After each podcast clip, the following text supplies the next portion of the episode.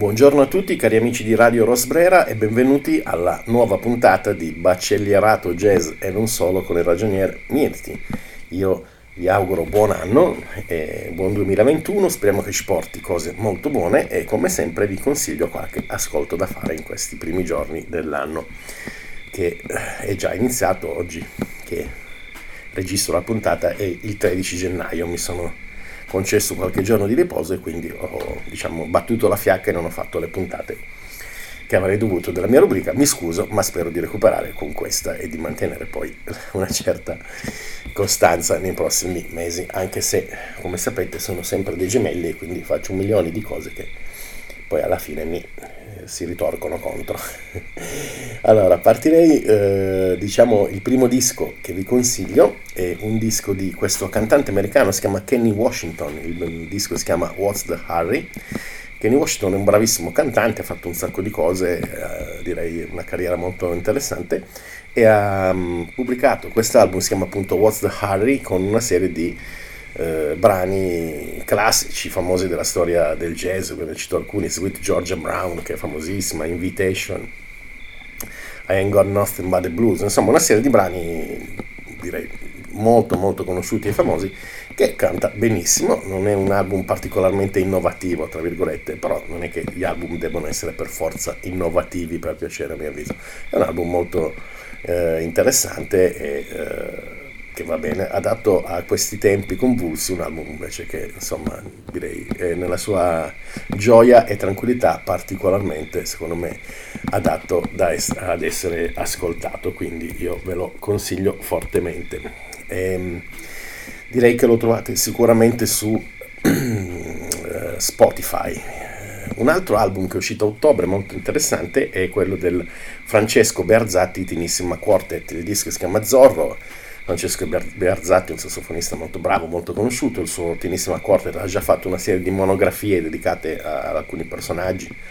eh, Malcolm X per esempio, oppure Thelonious Monk, e questo nuovo album è dedicato alla figura di Zorro che lo scorso anno compiva 100 anni. Zorro, lo sapete, il giustiziere mascherato che eh, ogni volta che incrocia il, il sergente Garcia gli fa una Z sulla maglietta, direi un mito assoluto della mia infanzia e credo a questo punto anche di quella di Francesco. L'album è particolarmente divertente secondo me, il tema eh, di Zorro che ha scritto eh, mi sembra molto adatto. In più, oltre ad avere un quartetto straordinario eh, che vede Danilo Gallo al basso elettrico, vede Danilo Gallo anche alla chitarra, che suona prettamente con un effetto tremolo in tutto il disco e che rende l'album particolarmente godibile e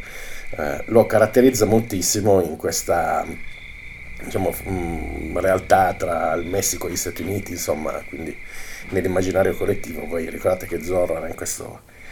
eh, limbo, in questa zona un po' desertica. Ecco, tutte queste musiche ricordano, eh, che ha scritto Barzatti, ricordano un po' questo personaggio e i luoghi con cui è stato generalmente descritto. Quindi un album eh, direi particolarmente ben riuscito e sicuramente un altro disco piacevole da ascoltare in tempi che sono un po' di diciamo di così un po' di crisi direi un po' di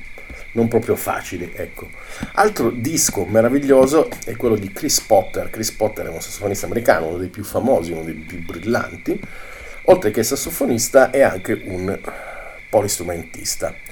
e quindi ha uh, scritto questo album che si chiama There is a Tide, letteralmente c'è una marea, pubblicato dalla Edition, ehm, in cui suona tutti gli strumenti, batteria, chitarra, basso, sax, flauti, clarinetto, tutto. È un disco di rara bellezza e rara intensità, ovviamente eh, innanzitutto si rimane ammirati dal fatto che lui abbia suonato e scritto tutte le parti, ma al di là di quello, che poi uno può anche non saperlo, il disco vive di vita propria ed è veramente intenso e interessante. Quindi un album che vi consiglio. Invece non è un disco che è uscito di recente, ma è un album che eh, l'ho ascoltato molte volte e l'ho riascoltato in particolare in questi tempi recenti di questo personaggio un po' famoso, un po' no, che si chiama Carl Stone. Carl Stone è un, eh, una persona che si è occupato di musica elettronica, lui un crea musica elettronica. Una, è stato uno dei primi a occuparsene e eh, praticamente lui usa dei, delle fonti sonore per creare delle cose che non erano quelli, i suoni iniziali o i rumori iniziali. Il, il suo tratto caratteristico è questo, questo disco che vi vorrei consigliare che si chiama Electronic Music from the 80s and 90s. Ehm, un disco meraviglioso che esplora, diciamo, la, il tempo che diventa rarefatto e rallentato. E quindi ci sono quattro brani che direi strazianti, che durano il più corto 14 minuti, il più lungo eh, quasi 24, che sviluppano con un, una, diciamo, non saprei definire come, sono senza parole, con una lentezza direi um, incredibile i propri concetti. E dopo un po' ti avvolgono, questa musica ti avvolge ed è l'antitesi della musica tonale che diciamo rappresenta la domanda seguita dalla risposta che è tipica della musica europea insomma fino almeno all'avvento del, del Novecento. Ecco, qui proprio siamo all'opposto, una cosa che va avanti 20 minuti, sempre più o meno uguale, ma sempre più o meno diversa. Mi, mi affascina moltissimo da sempre, in realtà, da quando l'ho scoperto, e continua ad affascinarmi. E trovo un esercizio veramente bello ascoltare questi brani che sembrano non portare mai a nulla, ma in realtà cambiano costantemente e mi sono appassionato così tanto che mi sembra il caso di consigliarveli. E io come sempre vi ringrazio per la vostra attenzione, spero che voi stiate bene, eh, spero di eh, risentirci la prossima puntata, che dovrebbe essere la prossima settimana, vi auguro un buon weekend e un abbraccio a tutti. Ciao e a risentirci a presto.